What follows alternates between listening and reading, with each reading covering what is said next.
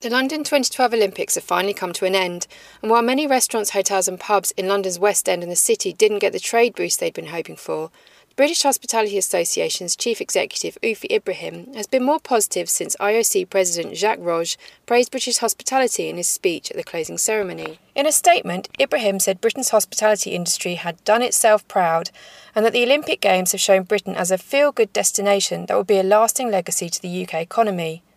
So, who were the members of the industry showing that world's athletes and Olympic family how hospitable we can be? This is Emma Eversham for Big Hospitality, and during the latter part of the Olympics, I went to Stratford in East London, the main hub for London 2012, to speak to some publicans there. I asked them how trade had been for them so far and whether they thought the Olympics would leave a lasting legacy for the Great British Pub.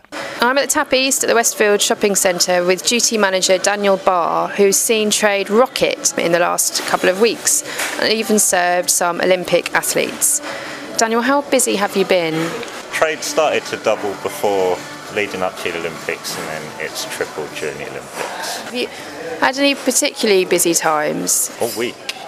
Surprisingly, it's been, I mean, last night, Tuesday, was one of our busiest nights, so it's quite unpredictable guessing when the busy times are going to be now, so it's quite hard.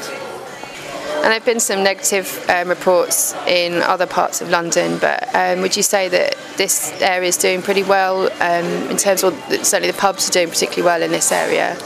I'd say the pubs trades are doing very well in this area. Uh, lots of clientele, lots of clientele with lots of money willing to spend it.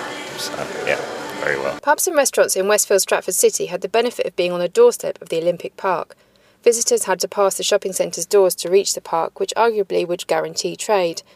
To get a better idea of how pubs had fared in the area, I ventured a little further afield. We've come down to the Goose on Stratford High Street. I asked Assistant Manager Craig Pritchard how trade had been for the last couple of weeks. Uh, trade has been rather crazy uh, of late, uh, understandably considering we're in Stratford. Uh, we're five minutes away from the Olympic Park, uh, two minutes away from the Stratford uh, train station and underground.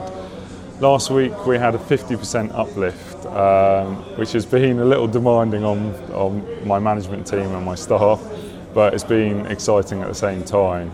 Uh, we've, the week before we had about a 40% uplift as well. Um, we've thoroughly enjoyed um, having the Olympics here. It's, it's been exciting and we've seen people uh, going mad in the pub and also um, the despair when some of their athletes have finished in second place as well. Despite some disruption to deliveries during the Olympics, there was overall a positive response from Janet Dooner, landlady of the Railway Tavern and author of a daily Olympics blog for Big Hospitality's sister publication, The Publican's Morning Advertiser. Overall, our trade um, since the opening ceremony has been up. Um, I would say about 40%. Opening ceremony was way beyond our expectations. Um, and we're gearing ourselves up for the closing ceremony because I know we're going to be as busy. Our lunchtime trade has been steady, steady. Not, but our best time is from, from anything from about seven, eight in the evening onwards to about three in the morning. Um, have you found that everything's been running relatively smoothly? Yeah, we had a few hiccups at first um, with delivery, and we had a few hiccups this week again. When you think, oh, they should have learnt from last week. Um, but um, a few phone calls and it was it was sorted. It was it's it is running smoothly, and I've just been told that as far as my food and frozen orders, uh, they're reverting back to normal on Monday. So, um, and I've just confirmed that with the order office. So, uh, any orders just go back to normal. So that'd be for about a fortnight, I think. There's no doubt that the Olympics gave pubs in Stratford a boost, but what about the longer-lasting legacy? Will the Games leave one on the Great British Pub?